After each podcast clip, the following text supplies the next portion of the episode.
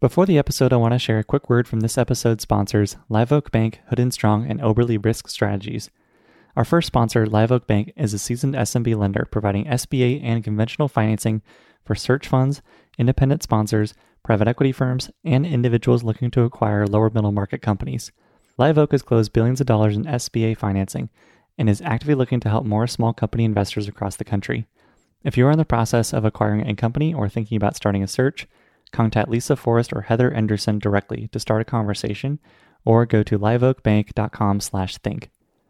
Our second, Hood Strong, is a CPA firm with a long history of working with search funds and private equity firms on diligence, assurance, tax services, and more.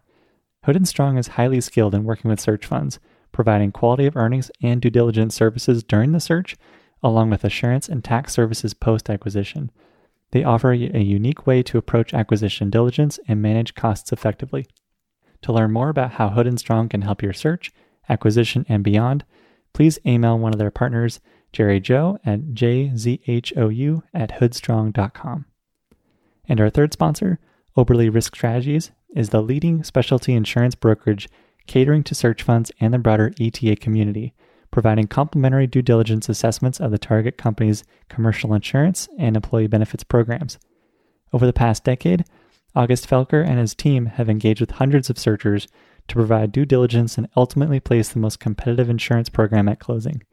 Given August's experience as a searcher himself, he and his team understand all that goes into buying a business and pride themselves on making the insurance portion of closing seamless and hassle free.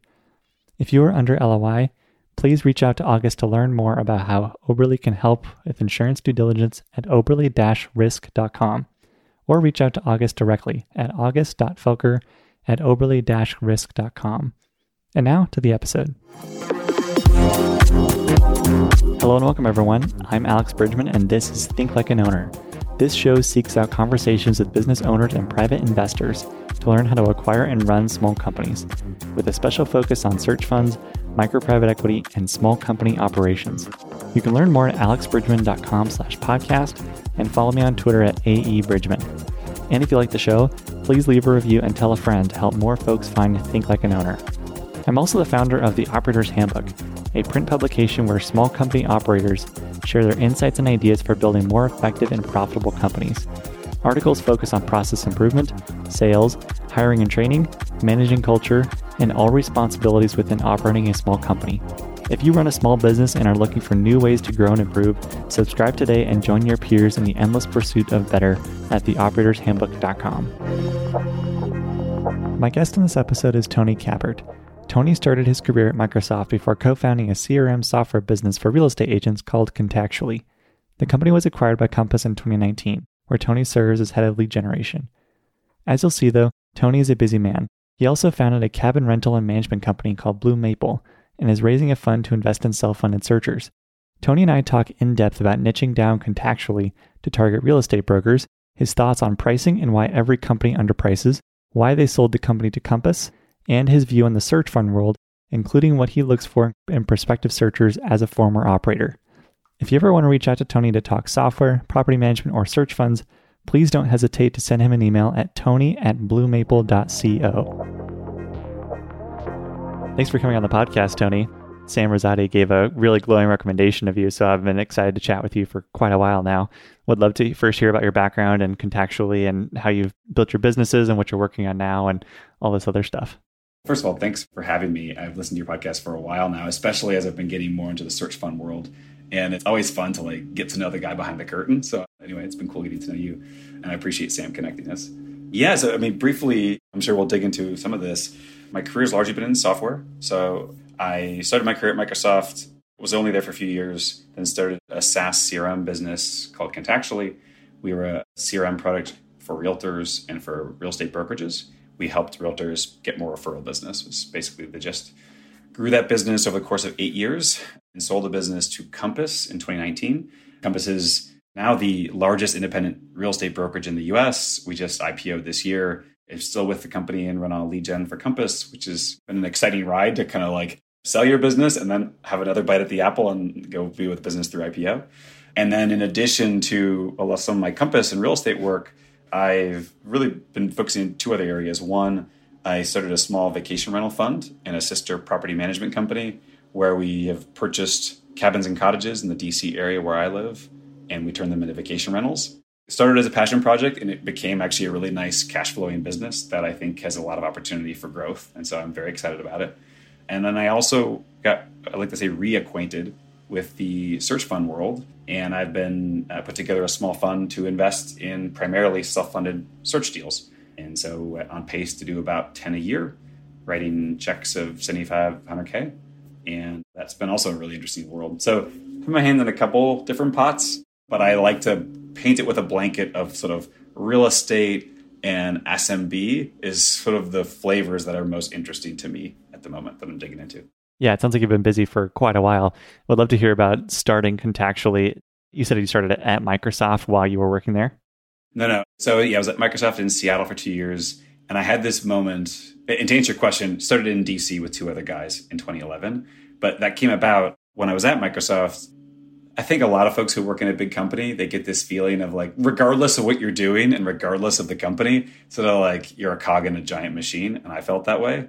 And I sort of did a 180 and joined a nonprofit in DC when my wife or my girlfriend at the time, now wife, was going to go to law school in DC. So moved here, and I pretty quickly realized, okay, well, doing the whole nonprofit thing, I'm not more passionate about that either. So let's figure this out. I met these other two guys, Zvi and Jeff. We were all in a similar stage of life where we had like the startup bug. We really wanted to maybe start something. We all got along well and complemented each other well. And we eventually became contactually. So yeah, that started in DC. And so, did you have the real estate agent focus from the beginning, or is that a niche that evolved as you went through the business?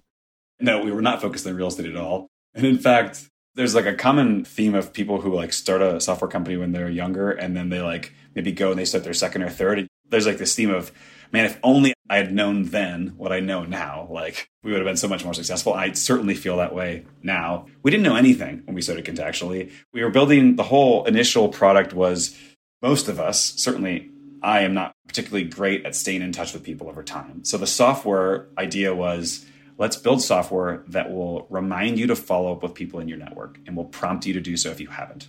That was the nugget of an idea. And that's not tied to any one industry. That's pretty agnostic. So we called ourselves this like relationship marketing engine, relationship marketing, kind of these nebulous concepts.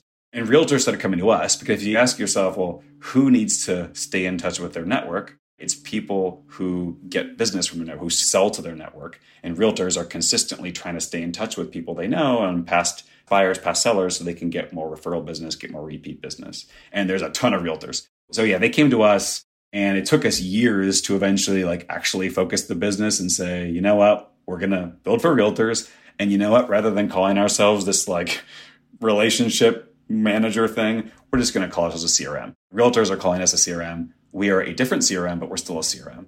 That's what we started to do years in. And from there, the rest is history. We really did double down in the space. We sold to tens of thousands of realtors. 40% of the top 100 brokerages were our customers. It became our bread and butter, but it was almost an accident. Yeah, I'm fascinated by businesses that decide to niche down into an area that maybe appears smaller than being a more general business, but niching down actually opens up the business to a lot more growth. And I'd be curious, was there a tipping point where you realize we can actually be a better, larger, faster growing company if we niche down into what feels like a smaller space at first, but can actually grow into a larger company? First of all, I 100% agree with that sentiment. I think it feels, as a founder especially, you have these like grandiose ideas. I want to build this like big business, going to impact so many people. And you truly do see this vision why everyone should be staying in touch with their network, for example. That feels big. But by keeping it not focused on a given target, people don't see themselves like customers, users don't see themselves in your marketing and messaging. And so I love the phrase like always the bridesmaid, never the bride. That's where we were. Agents would come to our website and they would be like, I'm looking for a real estate CRM. And they would show up to the Contactually homepage and it would be like relationship manager for anybody. They just wouldn't see themselves in that messaging. And so the conversion rates were poor. And the product, frankly, wasn't as strong because we also weren't trying to solve the needs of a specific customer base. We were trying to build for too general of an audience. So the tipping point, I think, was when we consistently started hearing, like we were asking people who weren't converting, who weren't upgrading from their free trial, why they weren't. And realtors were about maybe 25% of our signups and customers. So it wasn't the majority, but we kept losing. And people were saying things like, oh, I'm looking for a CRM and you're not a CRM, or I'm looking for a real estate CRM, you're not a real estate CRM. So when you hear that enough, you're like, well, but we are. Or like, we're basically that. We decided to pull the trigger and do it. And it wasn't maybe super intuitive because it wasn't the majority, but it was the plurality. It was the biggest group. And we just sort of bet that if we did this, that the dominoes would follow and this would help us tighten. And it definitely did. And I guess the last point on that is we didn't actually lose the customers who weren't realtors that we had. You would think if the messaging changed dramatically, it would turn those people off. It didn't turn the existing customers, and we still got a good chunk of non realtors who would sign up and pay for it.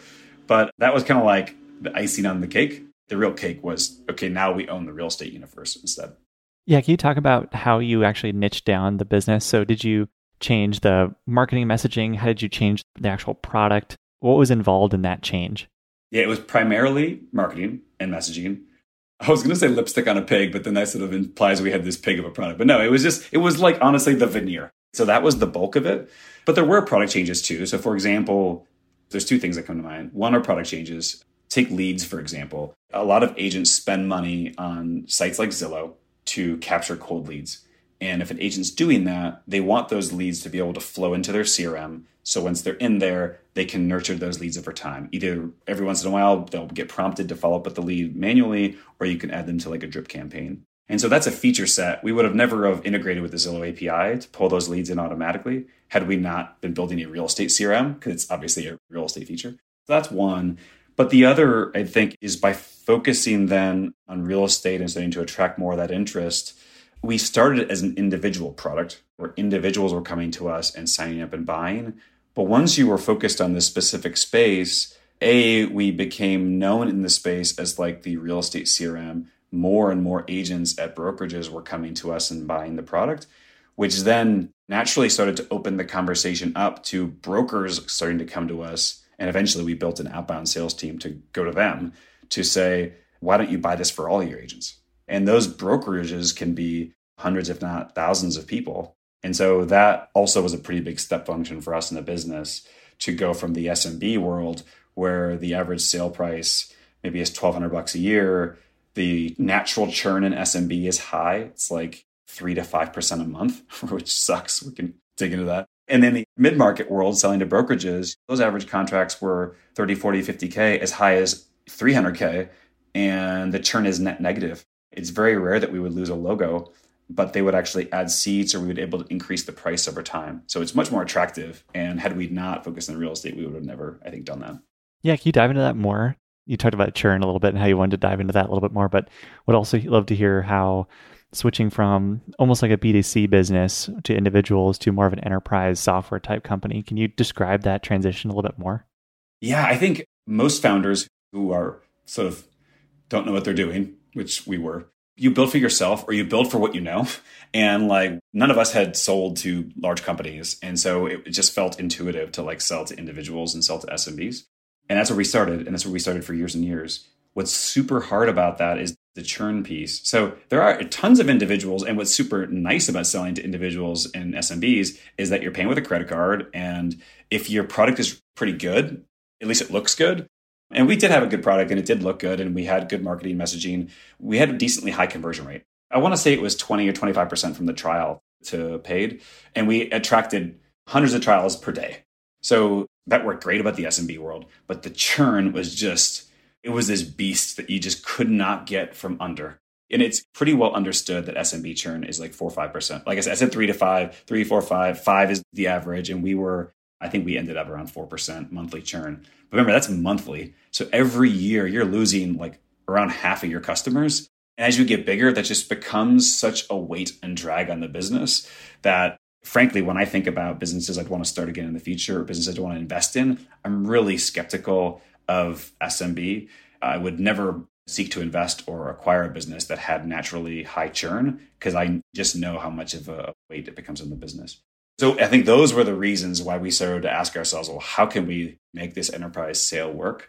And it was a natural segue for us. The fact that we had all these agents that were already in these brokerages, it was a little bit of like a land and expand model, we would call it.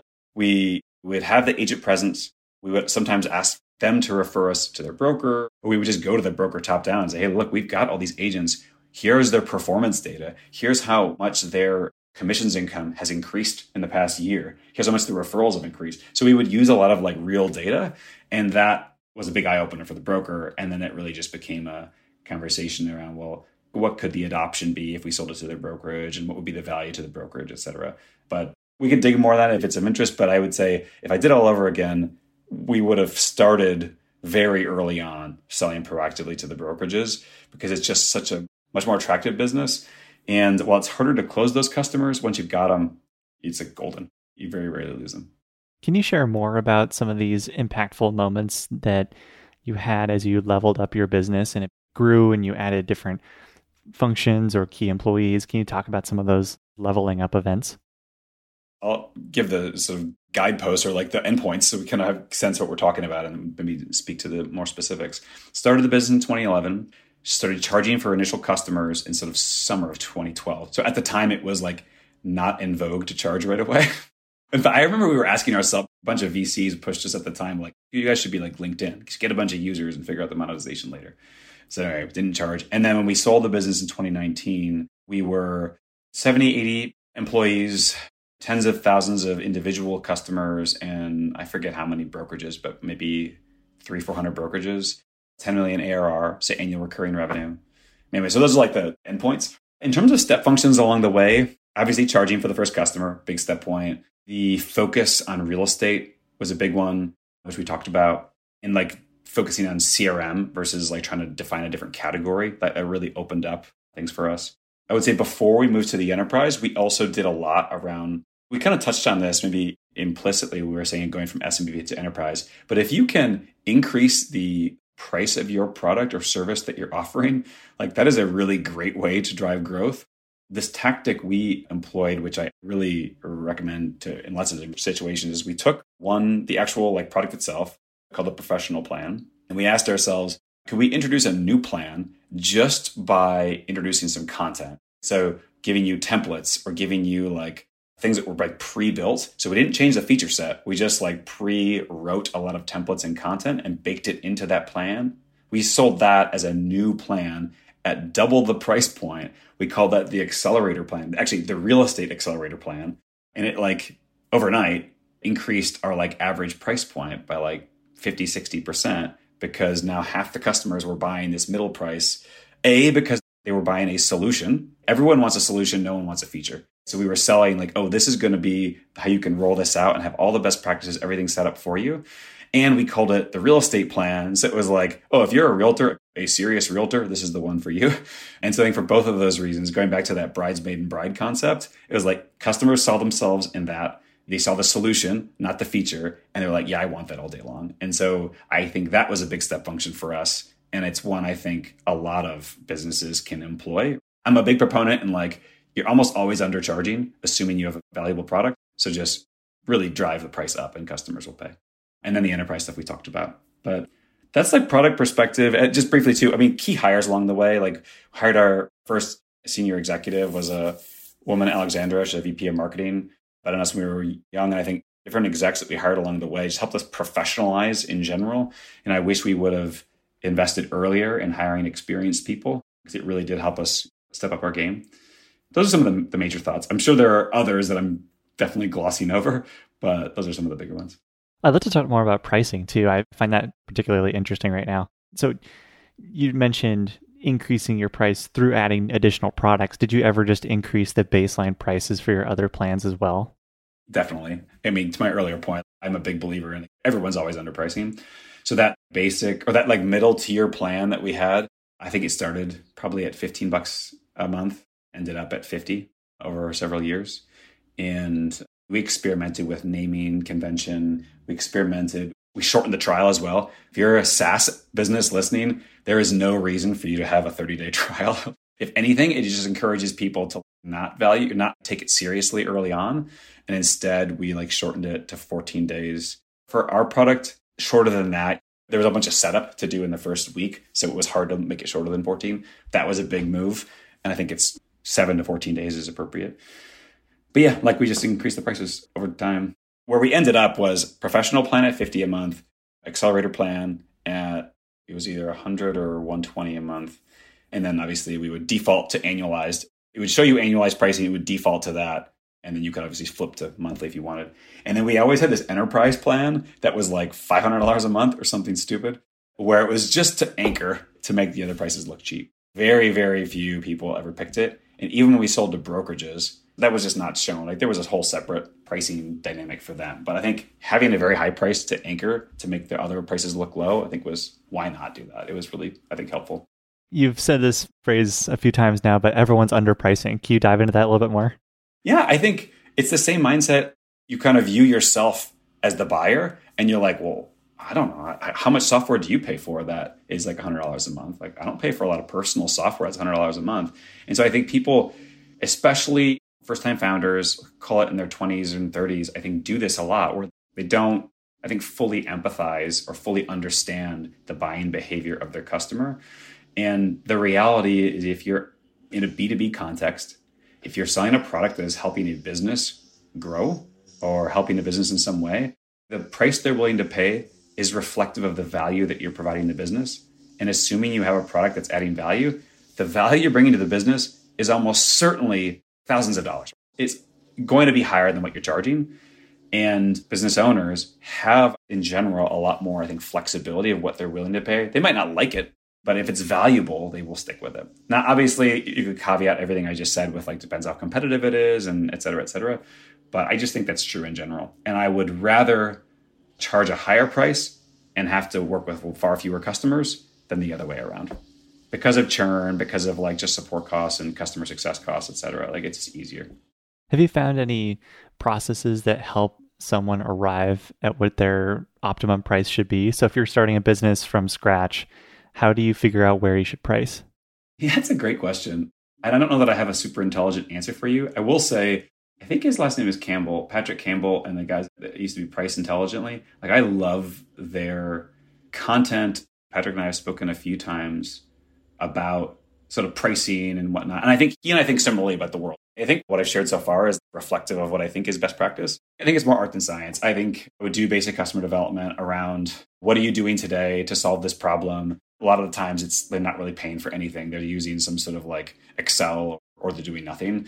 But start to get a sense of what they're doing today and if they're paying for anything that can help identify price. Start to think about why would they seek a solution to this? Like, what is the real pain point of this problem that they're having today? And if you can start to, as they're outlining it, like, oh, I'm just going to pick a hypothetical example. In our world, Contactually, I really hate it when I helped someone buy a home a couple years ago and I saw that they listed their home with this other agent, Bob Smith. And that has a value. If it's a million dollar home, that's $30,000 in commission that the agent just lost. And so that's pretty easy to quantify. If they're telling you, hey, because I'm not following up with people like this buyer that I helped buy a home a couple years ago, every time that happens, it's worth $30,000 to me. Most, while they won't probably be able to articulate it in those terms, you can have a conversation and guide them to give you the info you'll need to be able to then do that math. And if we went to an agent and said, like, hey, just use Contactually, and if you get one more client, it'll like make you $30,000, like that feels really salesy and gross. But implicitly, that is how your customers will be thinking about an investment in like a B2B tool. And then the question is just do they believe that you're going to actually deliver on that for them? And how can you demonstrate that you truly will deliver it becomes the natural question. That's why I think about determining pricing. But across the board, you can see how if the reality is that one new client is going to lead to 30,000 in business, you have a lot of room in the price. And the only thing that's really anchoring down is probably what the competition is doing. And so, especially if you're offering a solution in a very small, like niche area where there isn't a lot of other competitors, I think you have a lot more leeway and a lot more freedom. The last point I guess I'll make on this is I love businesses where they're pricing across multiple axes, where it feels relatively cheap to start. And like you're going to spend a lot more money as you use it more slash get more value. So there's a company we started using with our property management business called Textline. And Textline is like a group texting solution. So we text out guests about stuff with the property and they text back and like all of our guest support people can like access this one central thing. The base plan is like 50 bucks a month. Okay, great. Seems pretty cheap. And then that gives you like up to a couple of people can use it. And then beyond that, there's like a price point for adding each additional agent. And it's like, ah, that's annoying, but okay. Like, so now we're at $100 a month. And then it's pricing per text. It's like a fraction of a penny per text that's going out, but it feels super cheap. But over time, once you're scaling to like thousands of texts a month, now our bill with them is like $300 a month or something. And it's like, am I happy that I'm paying that much a month? No. But is it very valuable to our business? Yes. And I will continue to do it. And that I think is a very clever way of like pricing against value. If you can get that right, I think is really, really good. That's fascinating. Can you walk through your sale to Compass and how that process started and went? Compass was a customer for a few years, maybe a year and a half, two years. And I think I'm almost certain this is public information. It was in our S1. But yeah, they were a customer. They actually were white labeling contactually. The Compass CRM that they were offering to agents was actually just a reskinned version of contactually. So they were very familiar with our engineering team. We were very familiar with them. We thought highly of them. They thought highly of us. And that was like a conversation that kept like percolating a few times over the relationship. And then eventually, we'd been working on the business for eight years. We were growing quickly, like 40, 50% a year, but we were not doubling every year like a lot of traditionally venture backed companies. And so we were like, well, when's the time to sell? And we were at that 10 million mark I talked about. And that's the point at which there often is a lot more private equity interest and your options of like M&A start to expand quite a bit in the SaaS world. And so we hired a banker. We were shopping around knowing that we had sort of Compass as an option as well. And ultimately Compass was the best option. Like we had several offers and several probably had we pushed the negotiation further, maybe even could have been more financially lucrative, at least in the short term. But we felt like, where did we want to end up as a team?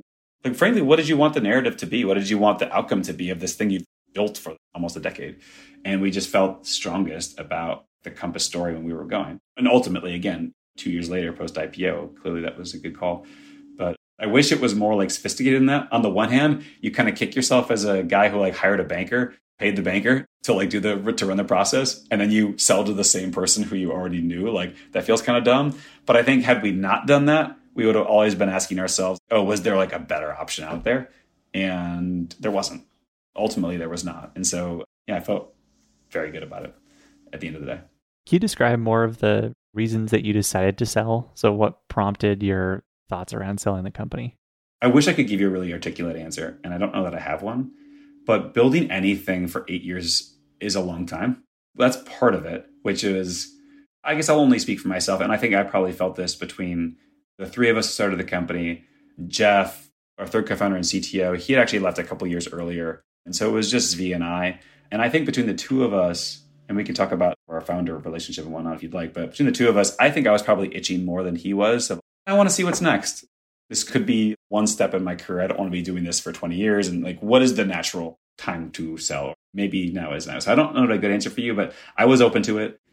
Our board also, because of the idea that we weren't like this rocket ship of growth, we're like, hey guys, like, have you thought about it? They weren't pushing us, but they were pretty certain that we weren't going to be the next Google. They were open to the idea. And the fact that we had like the Compass relationship as like a good alternative, we're like, we might as well try this process and see where it goes. Now, the one thing I will say is everything I've just shared, there wasn't like a burning thing that was driving us to necessarily quote run a process to see what it would look like. But once you start the process, emotionally, you become very invested. I think very few companies run a process to sell their business and then don't actually sell the business if they can, because it takes a lot of time, it takes a lot of energy. You start to count the dollars like, oh, what could it be?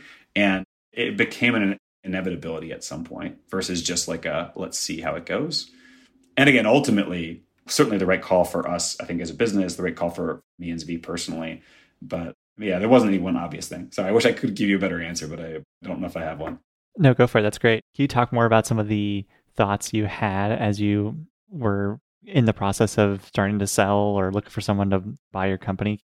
You mentioned counting dollars as one of them, but I can imagine you also were thinking, wow, I could do this now that I have all this time from selling the business, or if I'm not working on this business all the time, there's room for me to do other hobbies or start other businesses. What did you start thinking about? all the above, certainly. There's the financial reality of it, and what can the financial, like the fact that you have a lot more cash in the bank, then what does that do in terms of your optionality? So there's that element. There's the time element. So the goal when we sold the business was we were almost certainly going to have to stick with the acquirer for some length of time. But like, what could that look like? We're going to have new roles in this company. Speaking of Compass in particular, where could we help Compass drive even further growth? That was exciting, but it was also look, there's a big difference between being the guy responsible for a company versus being someone just an employee for a company. And I experienced that firsthand. Like once I got to Compass, it's like a load off your shoulders. So that was like a piece of like, okay, with less focus of we got to keep the ship afloat, like what else could that mean? There wasn't like an idea or like a thing that I knew I wanted to do next, but it kind of allowed me to start entertaining what could be next. And frankly, that's when I started talking to folks who were doing search funds or I'm like, oh, would I want to do that? Or what would I invest in that? It was like where those initial ideas started. It was honestly like all over the place. I think the other part too, I've been having this conversation saying from my perspective, but I couldn't help but think like, well, what is this going to mean for our team? One of the things I look back so fondly of the whole Contactually experience was we just really built an amazing team, an amazing culture. And if you go on Glassdoor, I think we have very high reviews and people genuinely not only really liked hanging out with each other, but really cared about each other. And there's examples where we'd have a sales rep who would close a deal and be like, well, you know what? So and so actually helped me out on this. You should really split the commission with him. It was a very special team. And so, like, when we were thinking about selling as well, it's like, I want to make sure folks are taken care of financially, but also with their new roles and whatnot. And a lot of that was tied up in a lot of the thinking too. But at the end of the day, you can't get too caught up in any of it because it's all so uncertain and you truly don't want to let yourself go down this like fantasy world of like what could be because it may not be it may not be the case that there actually is a good acquire at the end of the day or when you want to sell to and you don't want to be total so deflated that the business starts to like spiral out of control it was tough emotionally in some ways ultimately it was okay but it was not a great experience at the end of the day like when i reflect on it now selling a business is emotionally taxing period yeah i completely agree that's definitely a common sentiment. You mentioned search funds becoming more of an interest. How did you dive into that world a little bit more? Well, it really didn't come about until the vacation rental world. So, again, just like a timeline perspective, we sold the business. My wife and I, we love the outdoors. We like camping and hiking and all that. We've got two little kids. And so we're like, let's buy a cabin in the woods. So we did that in West Virginia. And when we weren't using it, started renting the cabin out because I was like, why not? And I kind of liked the idea of like trying to figure out the whole Airbnb thing. And to make a long story short, it did very well. Like we were able to rent it, doing it sort of half-assed, right? like not really investing a lot of time. And I was like, huh, I bet if I like tried to figure out like what our best practices, we could probably do even better, which we did. And then it was, huh, if this one's going well, why don't we just pool our money with some friends and buy like a bunch more of these? And so that experience actually turned me on to the search world because it was like, wow, buying these vacation rentals and this like property management business that we essentially had to build in parallel with it to like manage all the cabins and turn the guests and all that. It prints money. Property management for like a rental like that, the revenue model is percent of gross revenue. You just take a percent off the top. And for vacation rentals, it's like 15 to 30% off the top. So it's pretty lucrative if you can keep your expenses low. And I was like, there's got to be other businesses like this that are like not particularly sexy and have like pretty predictable revenue stream, high EBITDA margin, not a lot of competition, et cetera, et cetera. And I'm describing, frankly, a lot of the types of industries that searchers are interested in. And I started talking with a few friends, Steve Ressler, who a lot of folks know. He and I both live in DC. We knew each other through like the tech community here. And he was like, hey, you should really like check out this world more and started to poke around and I was like, yeah, there's something here. There's a lot of really exciting, smart people who are looking to buy businesses. And I don't know that I want to buy another business yet. Right. So I got a day job, I've got the vacation rental thing, but I would love to like partner along with some of these folks. And if nothing else, learn about a lot of different industries. But also, I think there's could be real financial upside as an investor. And so it kind of was this circuitous path through the vacation rental world, but it's been fascinating. I truly enjoy it learning about all these different industries and getting to know all these really cool operators. It's definitely fun. You also mentioned a fund. How much of that can you share? Yeah, on the search fund side? Yeah. Happy to share everything. So the fund's called Blue Maple. Blue Maple is like this I don't know if it's holding company is too grandiose of an idea, but Blue Maple is both the vacation rental business. So staybluemaple.com. If you go there, that's all our vacation rentals. And then Blue Maple is also the fund name for this like investment stuff we're doing in search funds. My thesis in general was I want to build a portfolio of investments across a lot of different businesses and a lot of different deals. The reason behind that, a lot of people cite that Stanford article about the performance of search funds historically. For those who haven't taken a look, Stanford Track does a really good job of tracking traditional search funds, meaning folks who have raised capital from investors to go and find a business to acquire. And they acquire the business, they operate it, and they look to exit. And Stanford has actually tracked the performance of those search funds. There's been like 400 of them over the past 30 years. And what have the outcomes been? And the TLDR, the outcome of their study was 25% of those search funds return less than 1x for investors. Another 25% return 1 to 2x. And then top 50% did 2 2 plus. And obviously the ones at the very top were 10xers. But what I took away from that was like, well, hell, if you're going to only do a couple of investments, you could very well easily end up in the sort of zero to one or one to two X. So you could easily pick some duds that don't do so well. And so you really, it's kind of like angel investing in the startup world. You don't really want to just invest in a couple of things. You want to build a portfolio. And in order to do that in a search fund, you can't write five, 10K checks. Like you're just not going to get a seat at the cap table. You need to be able to write bigger checks. And so it sort of naturally led to this conclusion of, okay, we might as well form a fund.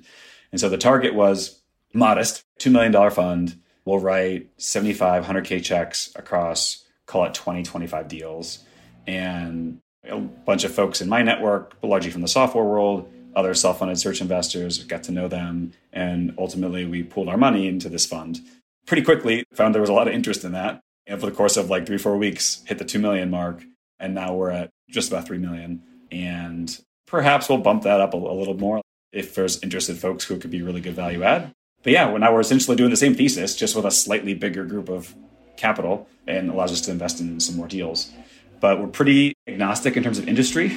And I think I'm looking what everyone's looking for. If not recurring, predictable revenue base, low customer concentration, strong industry tailwinds, but particular deal sizes that are sort of 750K to maybe a million and a half of EBITDA, so relatively small, where the searcher is financing their own search, so self funded search, and they end up with a deal where they're a minority of the capital is coming from investors. And so we'll come in with roughly a 100K check, is the thought. So that's the nugget of the fund. Having been an operator yourself, what do you look for in the searchers you invest in? A couple things. One, its most basic sense, the reason I think a lot of people get interested in search funds is because of that Stanford study I talked about. The average performance of a search fund has been like 27% IRR even when you exclude the top funds. And so people like salivate over this like asset class on paper. The reality is that like this is not like a spreadsheet exercise. These are like boots on the ground, nitty gritty businesses. And I say that as someone who runs a vacation rental property management company, I know firsthand what it's like when like the toilets are flooding. I'm getting calls 11 o'clock at night. It can be a rough world. And so to answer your question, I think I try to assess the searcher early on around like, do they fully get that? And to what degree are they comfortable getting in the weeds and rolling up their sleeves? I think folks, this is sort of a common trope, I feel like, in the search world, but like people who have had military experience or been like officers in the military, I think are great leaders in that regard because they've managed folks who are in the field.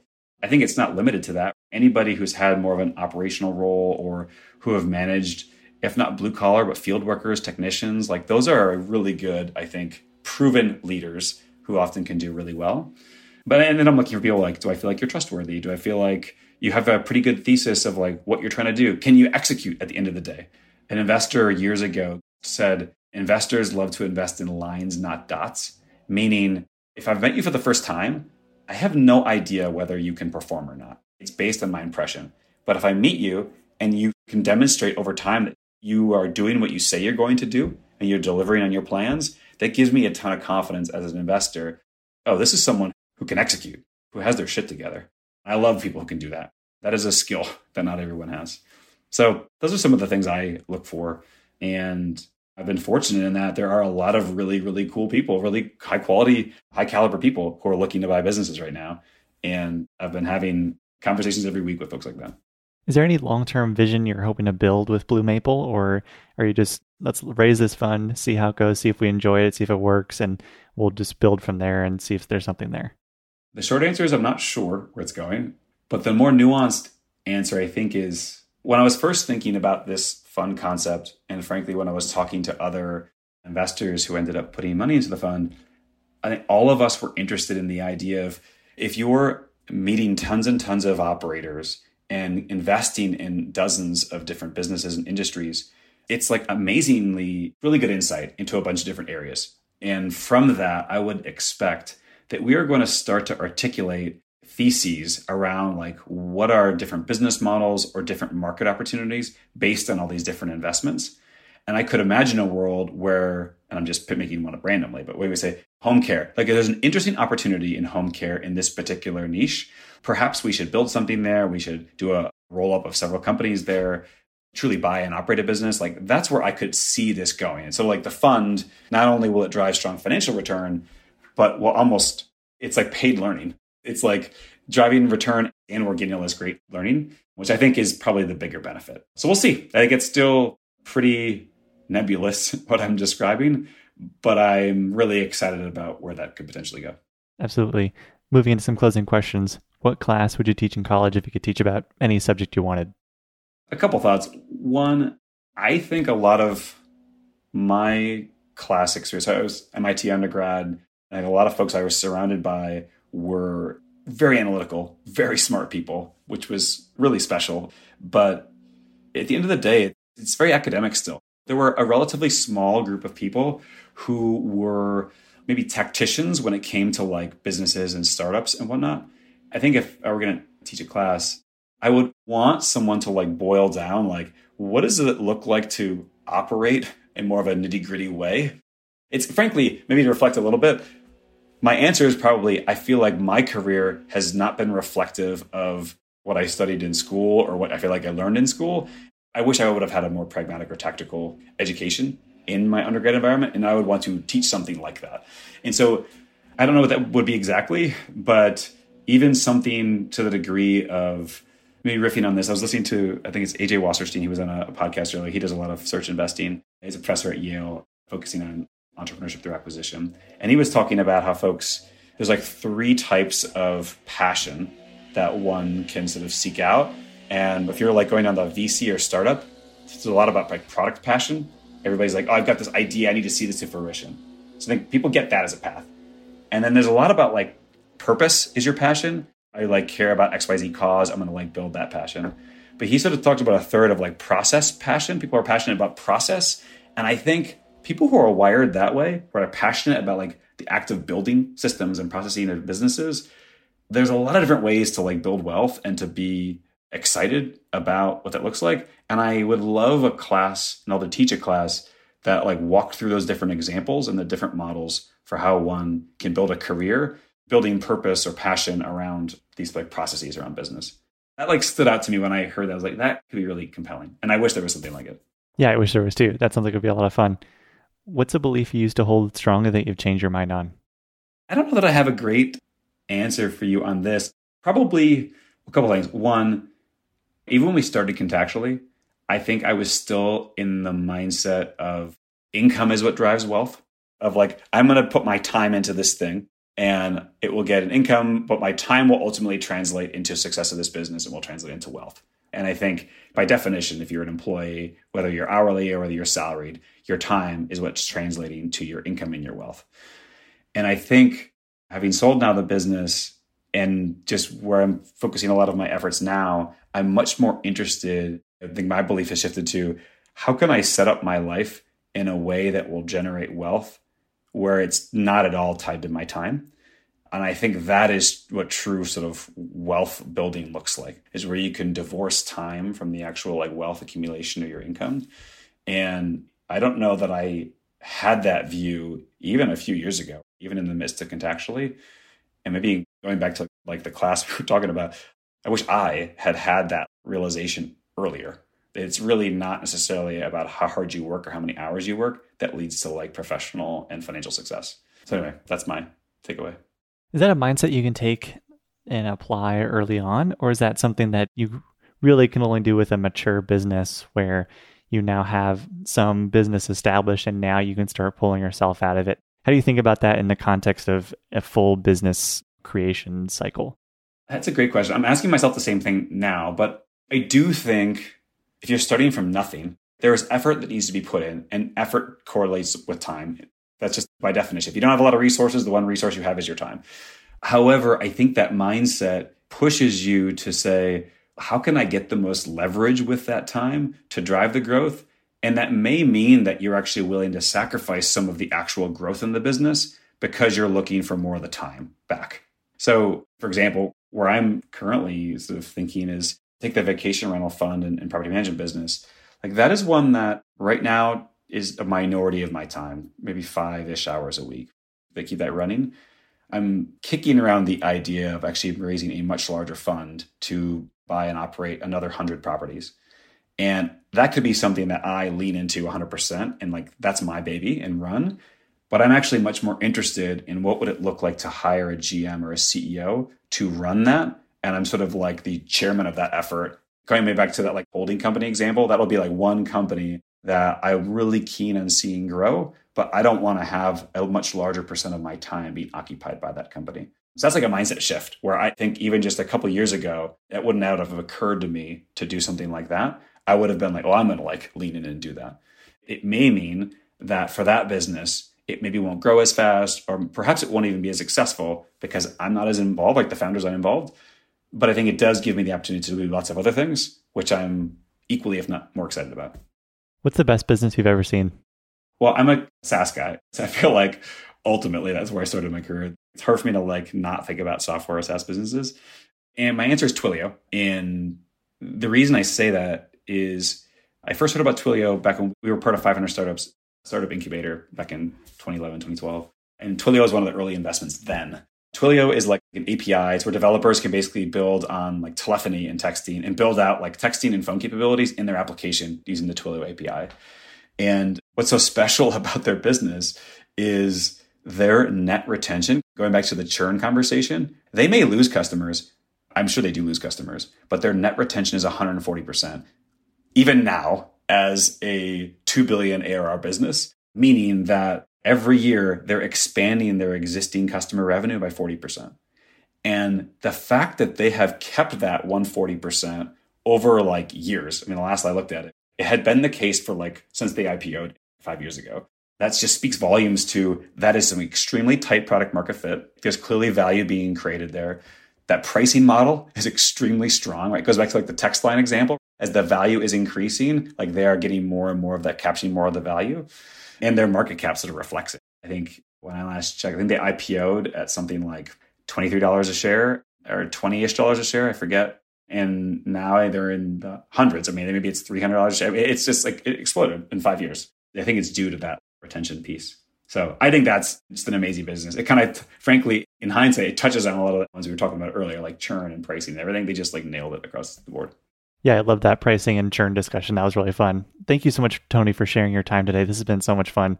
I love chatting and hearing about your business and how you grew it and what you're working on today. This was a ton of fun. Thank you for sharing your time. Yeah, thanks, Alex. I feel like I rambled through a lot of it. And frankly, it's kind of a zigzag journey, but I did have a good time. Thanks. No, no, no. Rambles and rabbit holes is what we're here for. So thank you for doing that. That was great. of course. Thank you for listening. I hope you enjoyed today's episode. If you enjoyed the show, please consider leaving us a review and telling a friend to help more folks find Think Like an Owner. I also want to thank our show's sponsors, Live Bank, Hood and Strong, and Oberle for their support. For full episode transcripts and more information, please visit our website at alexbridgeman.com slash podcast. And if you want to learn more about the Operator's Handbook, please visit us at theoperatorshandbook.com and join your peers in the endless pursuit of better.